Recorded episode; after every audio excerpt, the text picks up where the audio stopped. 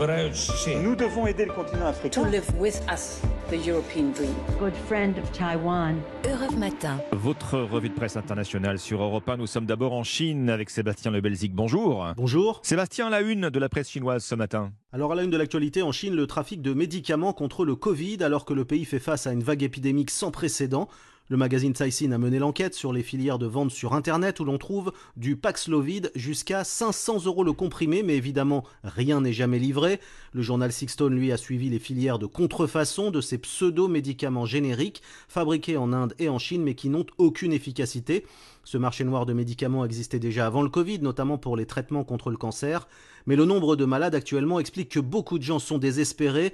Le Paxlovid est autorisé à la vente en Chine depuis un an, mais il est en rupture de stock et il faudrait en fait, explique Sixton, pouvoir fabriquer une version générique locale pour casser ces réseaux de vente parallèles. Au Japon voisin, il est aussi question de Covid dans les journaux Bernard Delattre, de Covid et de la Chine. La Chine, qui a décidé de ne plus délivrer de visa aux ressortissants japonais parce que Tokyo impose des tests PCR aux touristes chinois.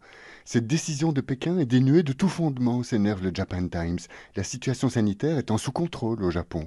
Le Asahi dénonce un geste d'humeur puéril et discriminatoire, ajoute le Tokyo Shimbun, puisque les pays européens qui dépistent également les arrivants chinois ne sont, eux, pas frappés par une telle mesure. Pour le journal nationaliste Sankei, le Japon doit rendre coup pour coup et déclarer des touristes chinois persona non grata. Des touristes qui, à Tokyo ou Osaka, se ruent dans les pharmacies pour y faire des stocks et les envoyer à leur famille, alors que le Japon fait face à une pénurie de médicaments. C'est ce qu'ont montré des reportages en caméra cachée des chaînes Fuji News et Tokyo Broadcast, et de tels comportements agacent évidemment l'ensemble des médias japonais. Dernière étape, le Maroc avec Alexandre Blanc. De quoi traitent les journaux marocains?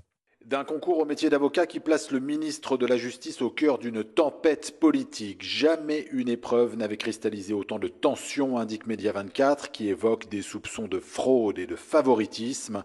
Le quotidien L'Opinion raconte 70 000 candidats ont passé l'écrit, 2 000 ont été admis à l'oral, et parmi eux beaucoup d'enfants, d'avocats reconnus, de hauts fonctionnaires et de personnalités politiques, dont le fils du ministre. Sommet de s'expliquer, ce dernier déclare Il a un père riche qui lui a payé des études à l'étranger, une communication désastreuse selon le magazine tel quel.